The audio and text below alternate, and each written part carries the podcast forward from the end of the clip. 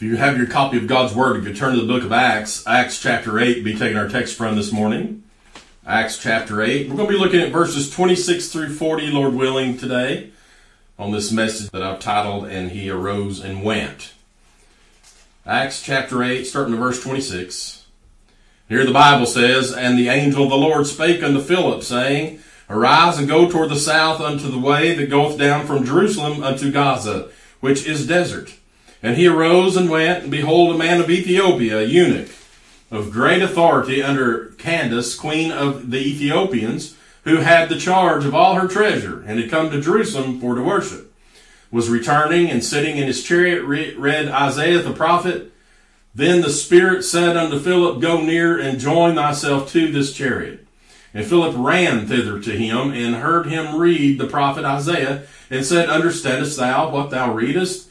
And he said, How can I, except some man should guide me? And he desired Philip that he would come up and sit with him. The place of the scripture which he read was this He was led as a sheep to the slaughter, and like a lamb dumb before his shearer, so opened he not his mouth.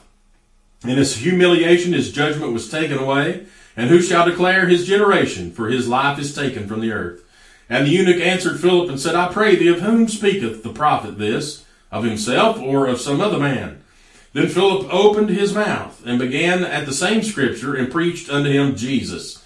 And as they went on their way, they came unto a certain water, and the eunuch said, See, here is water. What doth hinder me to be baptized? And Philip said, If thou believest with all thine heart, thou mayest. And he answered and said, I believe that Jesus Christ is the Son of God. And he commanded the chariot to stand still, and they went down both into the water, both Philip and the eunuch, and he baptized him. And when they were come up out of the water, the Spirit of the Lord caught away Philip, that, that the eunuch saw him no more, and he went on his way rejoicing. But Philip was found at Azotus, and passing through, he preached in all the cities till he came to Caesarea. Let's pray. Heavenly Father, God, we thank you for the reading of your word this morning. Lord, we need your help today to be able to preach on this message, as you know what's on our heart, God, that you've put there. And Lord, we're just praying that you be seen and revealed. In Jesus' name we pray. Amen. Well, this uh, passage of Scripture, uh, very important passage here. It, it gives us a command that God gives to every Christian. Uh, and we'll be talking about that more as we go. But, and he arose and went. I titled the message that because it's here from our text, because that is what Philip did. Uh, the events that in this text that just occurred shortly uh, after that great meeting on the day of Pentecost when Peter preached and all those thousand were saved. The church began and began multiplying, and they sent men out. Uh, if you remember, they had to call some people to help, and we call that the first example of deacons. But one of those was this Philip, Philip the evangelist. This is not Philip the the uh, disciple of Jesus. This is Philip the evangelist, and uh, it said in the very first chapter of the book of Acts, uh, Jesus was giving a great commission in Acts chapter one and verse eight he tells his disciples, he says, But ye shall receive power, and after that the Holy Ghost is come upon you, and you shall be witnesses unto me, both in Jerusalem and all Judea, and in Samaria, and unto the uttermost part of the earth. And so all of this happens all together as we see the church being empowered, uh, Christians getting their commandment, and some people say, now, Brother Byron, he's talking to disciples there. It doesn't apply to me. If you're a Christian, it applies to you.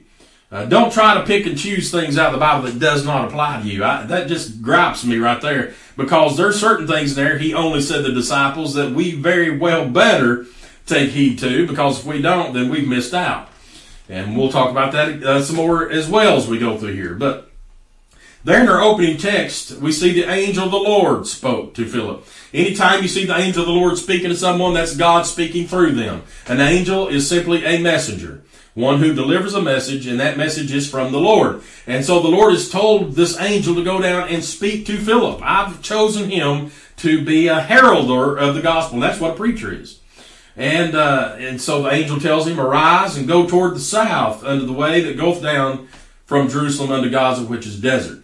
Now, as I said, this is Philip the evangelist. Uh, he's one of those first chosen deacons, if you will, there in Acts chapter 5 that's been appointed to assist the apostles in the ministry, but he was a preaching deacon. And uh, another one of those was Stephen. You remember that he was one of uh, the others that was chosen. Of course, he get, got martyred. Uh, but Philip had been preaching in Samaria just prior to this and brought many people to Christ. If you look back up in the beginning of this chapter, you'll see what he was doing. Look at Acts chapter 8, verses 5 through 8. It says, Then Philip went down into the city of Samaria and preached Christ unto them.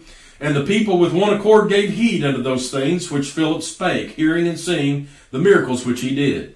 For unclean spirits, crying with loud voice, came out of many that were possessed with them, and many taken with uh, palsies, and that were lame and were healed, and there was great joy in that city.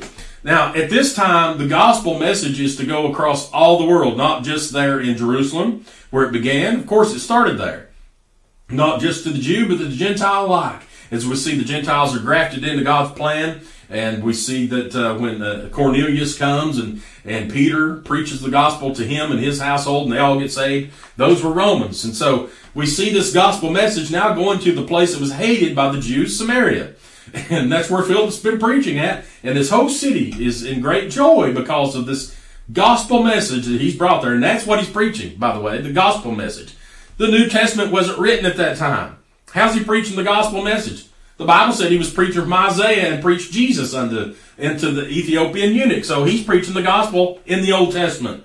And uh, that's very important that you understand that. But the directive from this angel of the Lord says, arise and go. You might want to underline those words, arise and go. That's very important there because this is a commandment straight from God. And he tells him where to go. He's going south. Uh, this is away from where he's been up there in Samaria, and this is going toward Egypt. This is a main route, a main road that's going travelers from Jerusalem to Egypt. That's the route they would take. There's no doubt at this time, in that day, there were many people traveling that road. And of course, this Ethiopian eunuch being one of those. Now, uh, notice that the Lord spoke to Philip and just gave him a command to arise and go. He didn't tell him where to go. He didn't tell him how to prepare, didn't tell him what he needed to do in advance, didn't tell him go pick up this and pick up that and then go on your way. No, he says arise and go. That's, that's it, simply. Uh, and may I say you this morning that that's how God often works. He just gives out the command, go. And that's a lot of times that's all you get. And so then that's where you have to step out in faith on in obedience is because that is the number one thing God expects from his people is their obedience. Far above your happiness, far above your comfort, far above anything else, God expects your obedience. Uh, you may remember a few years ago, this was this video was going around everywhere, and Victoria Osteen, the the, the wife of Joel Osteen, who also calls herself the co-pastor there at Lakewood Church. Uh, she's standing in front of 30,000 people listening to her so-called preach. And this is what Victoria Osteen said. She said, I just want to encourage every one of us to realize when we obey God, we're not doing it for God. I mean, that's one way to look at it. We're doing it for ourselves because God takes pleasure when we are happy.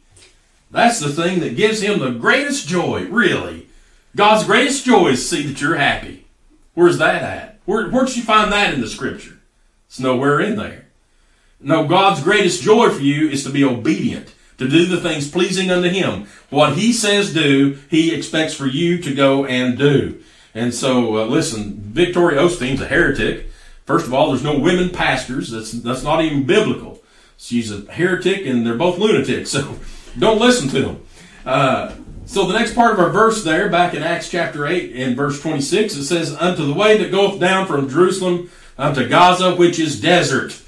Well, uh, whether Philip was still in Samaria when God called him, or whether he was already on his way out of there and going back to Jerusalem or whatever, we don't know. It doesn't say. But uh, the angel or the Lord, it's the Lord's angel here. What did it say? The angel of the Lord so this is a, a messenger direct from the Lord, Jesus, that's that's guiding Philip on what he's to do. Now, as an evangelist, that's what evangelists do. They're to be led by the Lord, by the Holy Spirit. The Lord directs them. Evangelists don't get up and say, hmm, you know what, I think it'd be a good idea for me to just go down here because that'd be convenient for me. And, you know, it's on my way to this and that, so I'll just do it. No, you're to be led by the Holy Spirit, by God, to direct the evangelist. Now, we see that he's directing go south to Gaza, which is desert. Gaza was a Philistine city. It was about 50 miles south there of Jerusalem. And this, like I said, was the route that most people would take from Egypt into Jerusalem and back and forth. Now look at verse 27. This is the key. Underline these first few words of this verse. And he arose and went. The most important thing in all this text. He arose and went. This is Philip's obedience kicking in. He didn't make up an excuse. He didn't say, well, hang on now, wait a minute, angel of the Lord. You know, I've been in Samaria, and by the way, the whole city was given over into joy. You know, there's many people that were saved because I went and preached the gospel. And, you know, I'm kind of tired. I'd like to go kick back for a little while. I'd like to go over to the, you know, the Fairfield and just sit back and relax and, and, you know, get comfortable. He didn't say any of that. He didn't cry about how unfair it was. Why don't you go ask one of those other deacons it was called? Why you gotta ask me all the time? It wasn't any of that.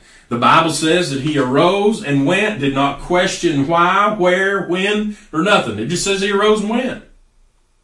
He arose and went. Listen, there is a cost for following Jesus. A lot of people say, just trust Jesus and all your cares are over with. Oh, no, they've only began. Uh, listen, your your cares about going to heaven are, are, over with. You don't have to worry about that when you get saved. You don't have to worry about going to hell once you get saved. Those cares and worries are over with. But you're going. I guarantee you, if you're being obedient to the Lord, it's not going to be an easy road. And so Philip's not going to have an easy road. And Philip was not like that scribe. You remember the scribe that, that came to Jesus said, I want to follow you. What Jesus telling him over in Matthew 8, 19 through 22. It says, And a certain scribe came and said unto him, Master, I will follow thee whatsoever thou goest.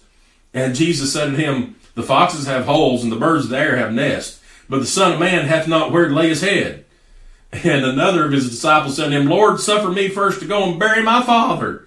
But Jesus said to him, Follow me and let the dead bury their dead. You see, these men, they claim they want to follow the Lord Jesus, and once he says, Well, come on, follow me, they say, Well, well hang on, we're not quite ready yet.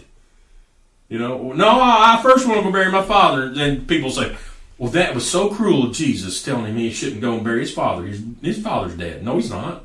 His father is not dead when he says this. What he wants to do is go back home and wait until his father dies. That was a common way of saying, I'm going to wait until my father dies and I gain my inheritance, then I'll come and follow you. That's what he's implying here. Jesus said, No, that's not how it works. I said, Come, go, now, follow me now. And the guy says, No, hold on, I'm not quite, I'm not quite ready. And Jesus says, Well, don't even worry about it. Let the dead bury the dead. You know, if, you, if you're going to come, come on. And he also says in one part of the scripture, you know, if you uh, the plowman looking back uh, from the plow is not worthy.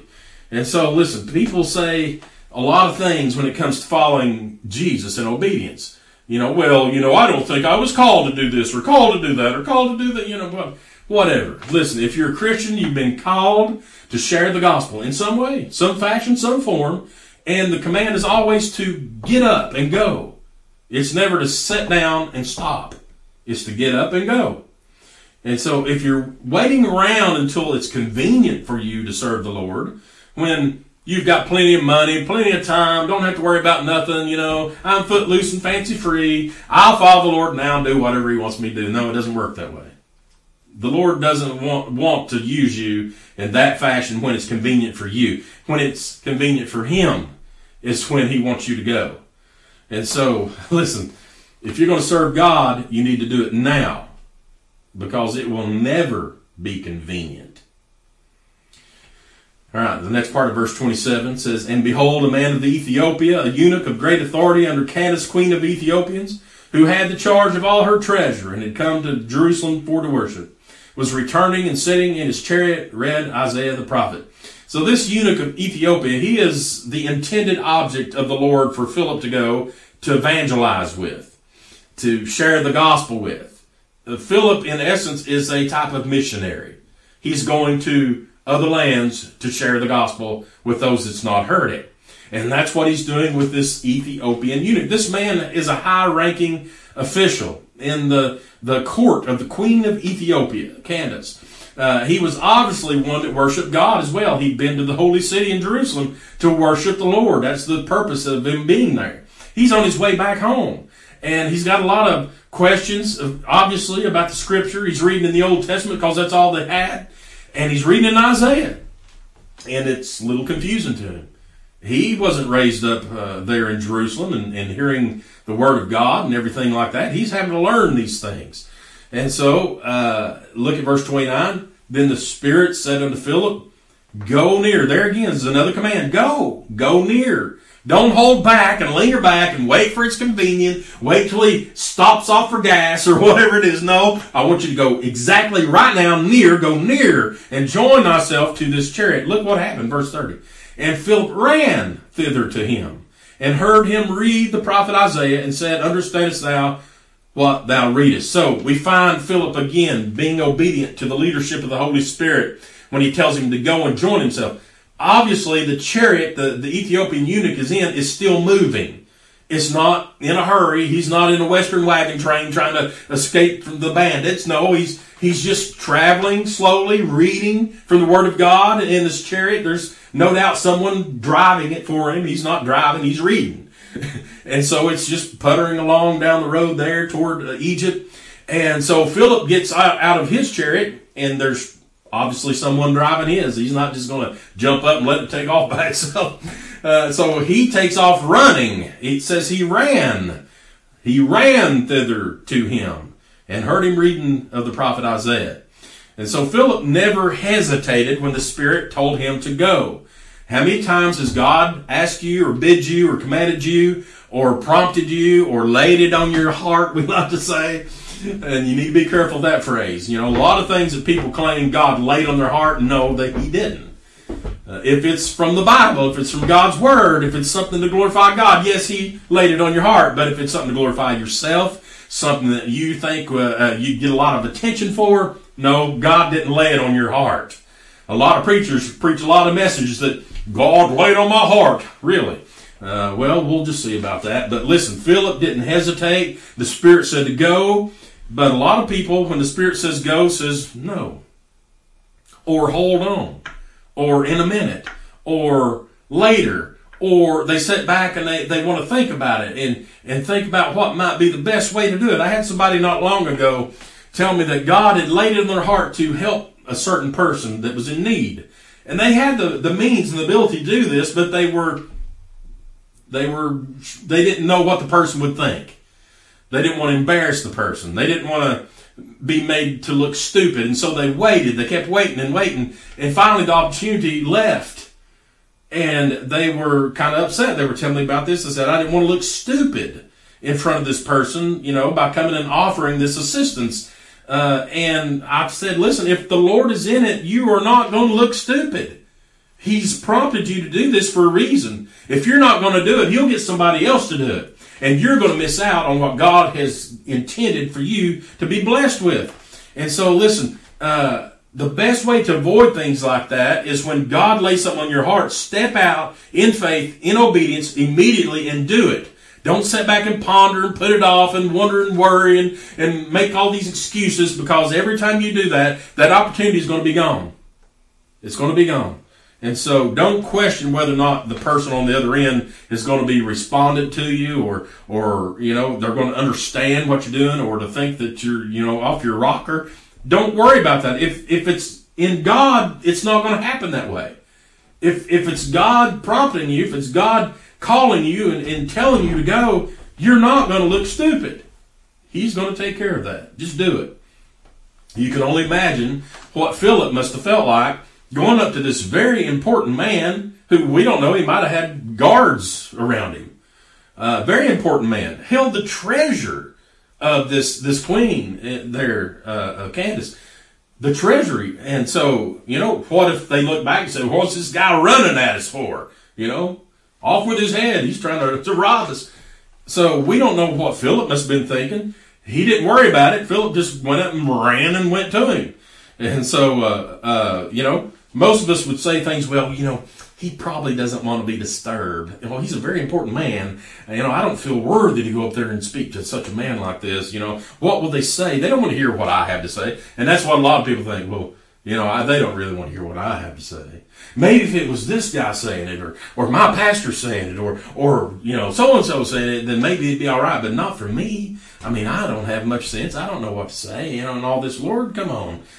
And look, it must not have been an easy thing for Philip to go up to this this man, you know. Uh, but God never said the way was going to be easy.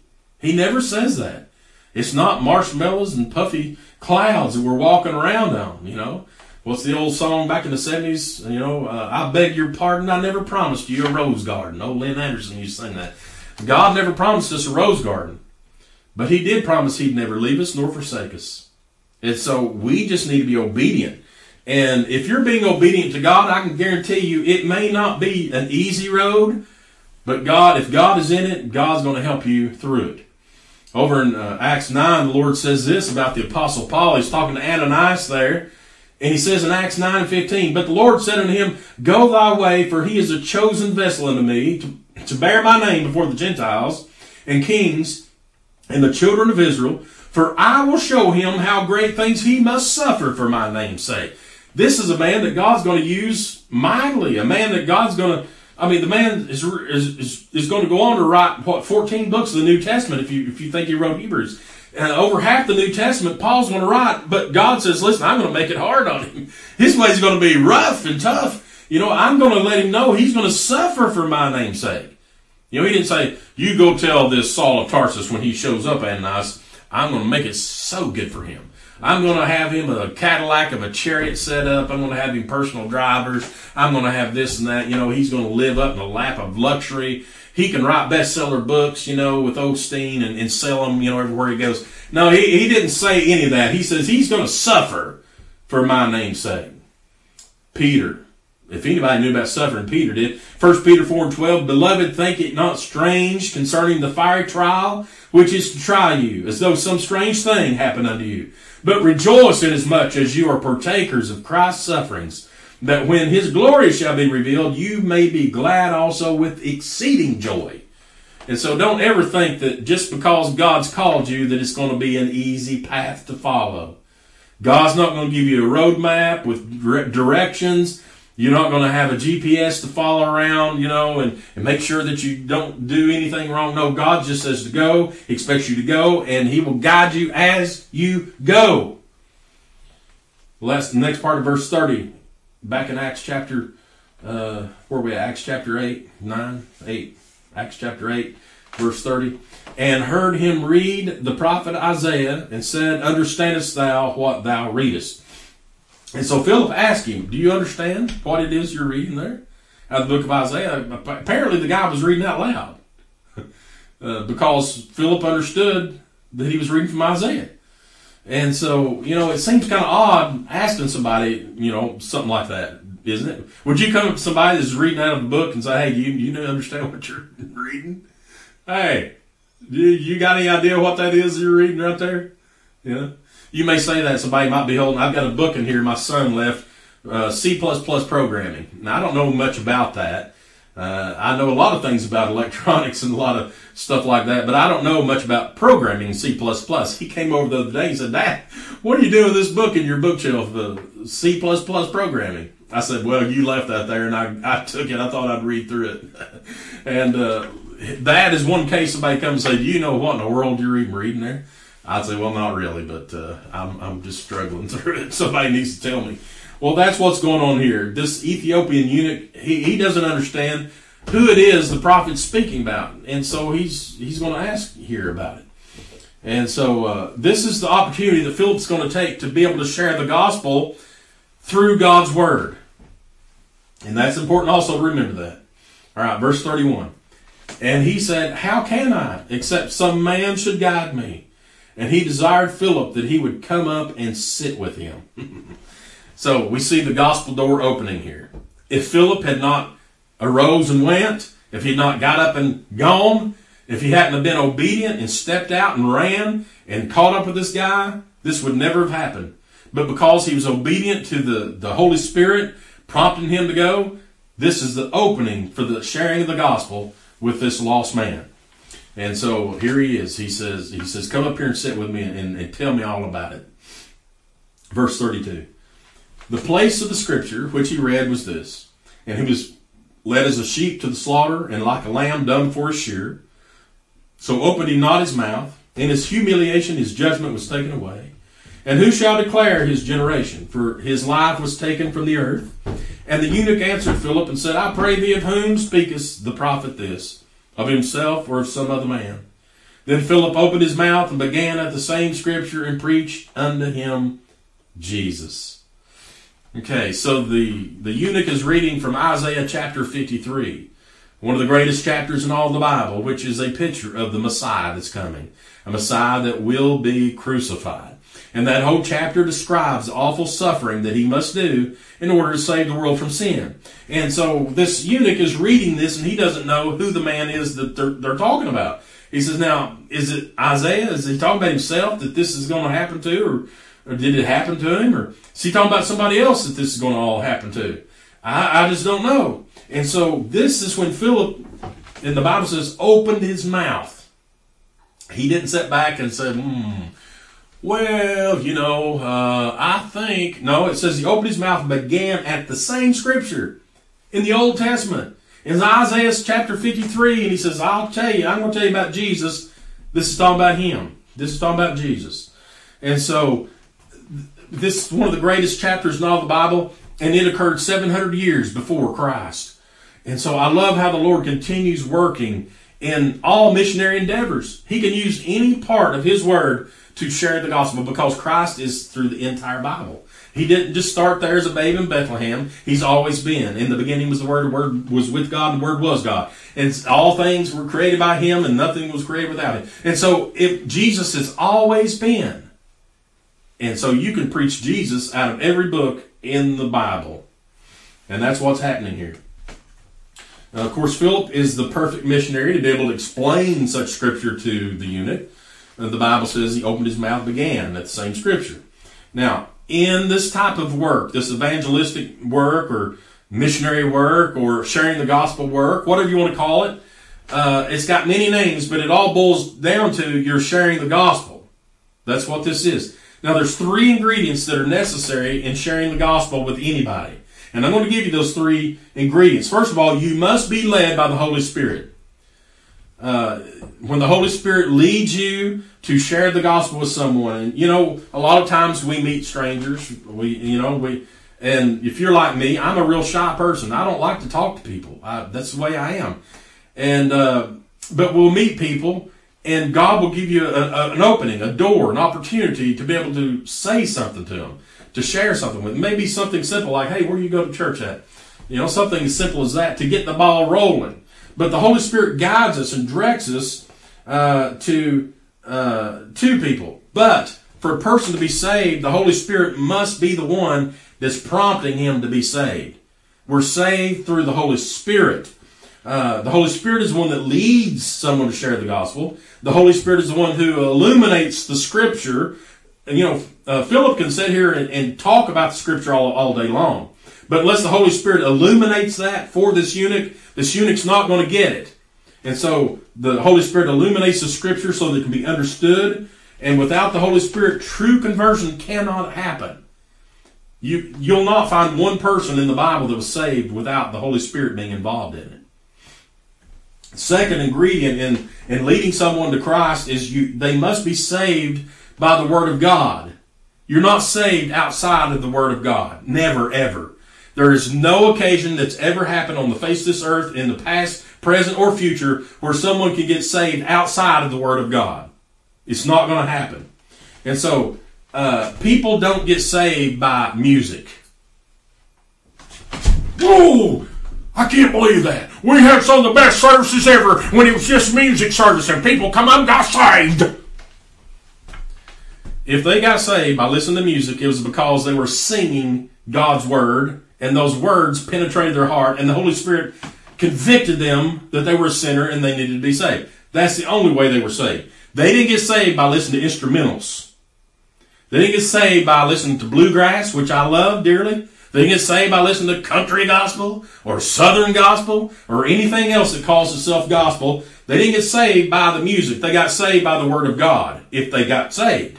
Now, if they say, well, you know, I heard this wonderful music and it just thrilled my soul, and I thought, why not go down and trust Jesus as my Savior because of that? Well, then they didn't really trust Jesus.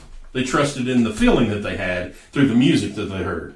And so the only way you can get saved is through the Word of God. Music and singing is great. It can stir the waters of your soul. It can get you inspired to listen to the Word of God. But listen, you're only saved by the Word of God. Romans 10 and 17, so then faith comes by hearing, and hearing by the Word of God. It doesn't say by hearing of musical instruments. It didn't say by hearing of poems. It didn't say by hearing of uh, anything like that. It says by the Word of God. The third ingredient in leading someone to Christ and sharing the gospel is there must be a proclaimer of the gospel. They, might, they have to hear it somehow. Romans 10 and 14. How then shall they call on him, him in whom they have not believed? And how shall they believe in him of whom they have not heard? And how shall they hear without a preacher? Now, that word preacher, as I mentioned at the beginning of this message, means a heralder of the gospel, one who proclaims the gospel, a public crier of the gospel. And so, in order for people to hear the gospel, there must be a heralder of the gospel. Now, that doesn't mean that you have to be a God called preacher, you know, uh, behind a pulpit and stand and lead a church and pastor a church, or be an evangelist, or be a missionary. It doesn't mean that you have to be one of those titles all it simply means to be a herald of the gospel means that you must present God's word in some way. It doesn't have to be standing on a street corner with a megaphone. You don't have to be downtown standing on a box with a megaphone, you know, shouting across Gay Street or, or Market Square. That's, that's not necessary. It's great if you want to do it that way. You can proclaim the gospel through a Bible tract by someone reading the Word of God that's in a Bible tract. That's how you do it. If you're going around presenting people the gospel tract and they read the Word of God, the Holy Spirit illuminates that scripture and convicts their heart, they can get saved that way. That is the same thing. That's how you're heralding the gospel. It could be teaching in a Sunday school class by getting up and instructing people. This is what God's Word says right here. And God can save people through a Sunday school teacher, through a lesson. Many children have come to Christ through Sunday school. And so there's a lot of ways that you can herald the gospel, but it must be the Word of God, the Holy Spirit must be involved, and it, there has to be some form of people hearing the Word of God. So a preacher of some type, whether it's a, a tract hander, uh, a Sunday school teacher, a, a deacon, uh, whoever it is, someone that's saying this is what the Word of God says. All right, now look at verse 36. And as they went on their way, they came unto a certain water, and the eunuch said, See, here is water. What doth hinder me to be baptized? And Philip said, If thou believest with all thine heart, thou mayest. And he answered, said, I believe that Jesus Christ is the Son of God.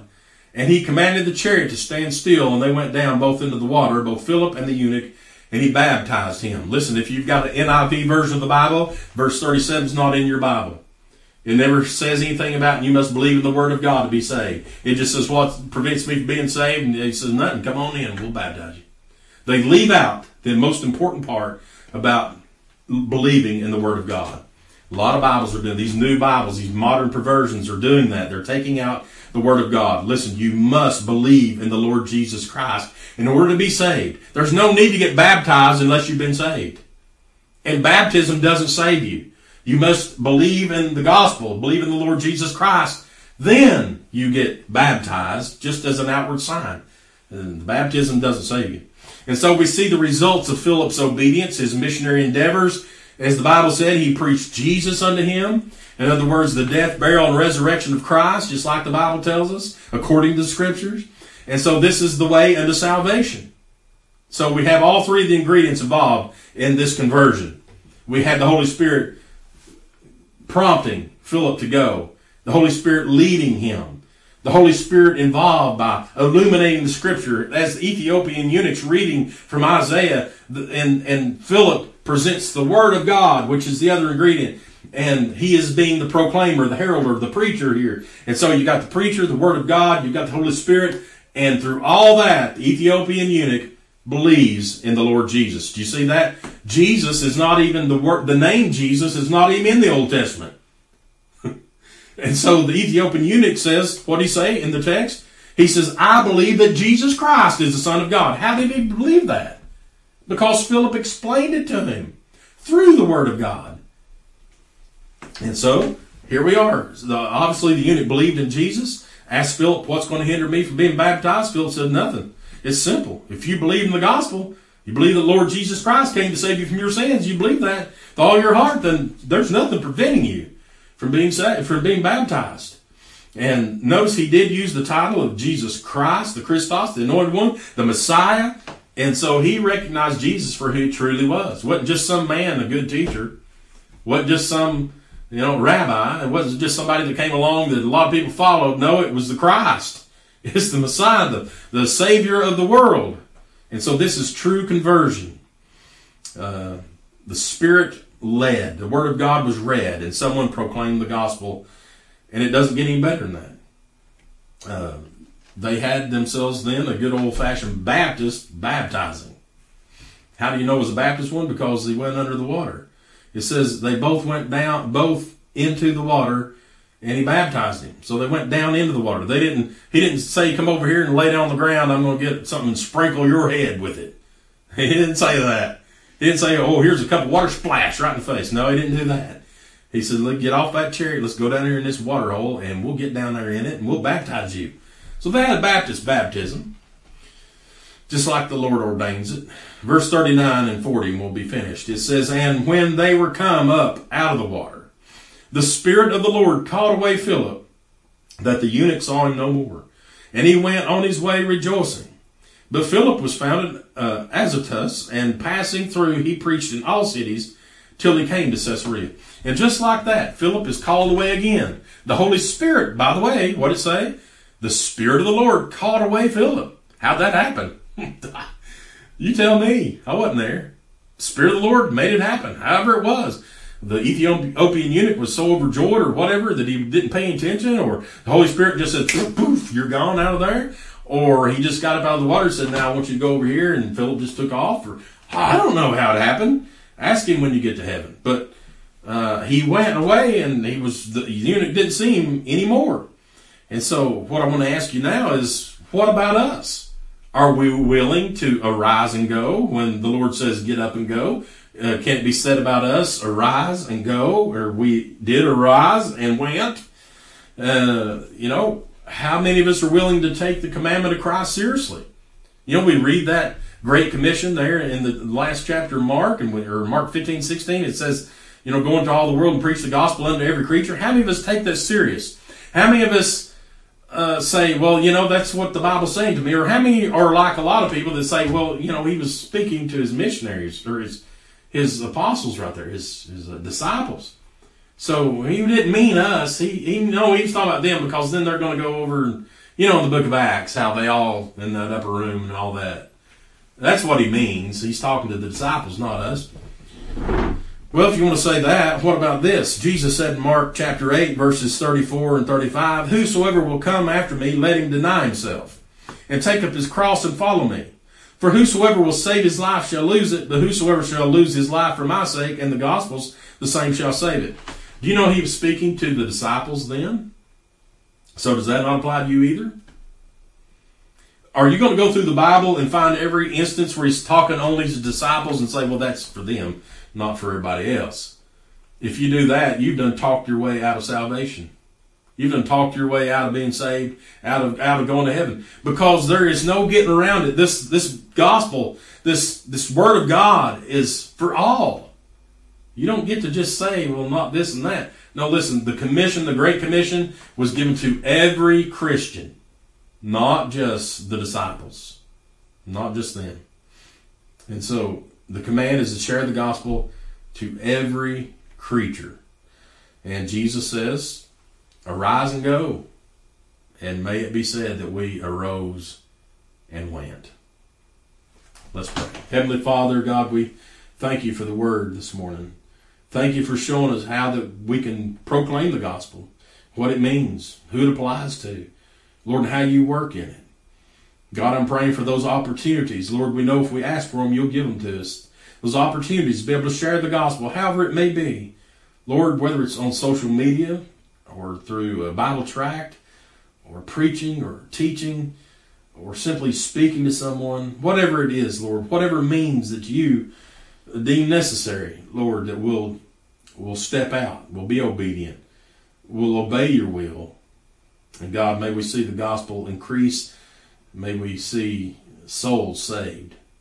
Lord, help us here at Porch Light to be better witnesses. Lord, may you receive any glory, God. Keep us in the shadows and let you be revealed for the glorious light that you have, Lord. May you shine that light through us. Help us, Father. These things we ask in the name of Jesus. Amen.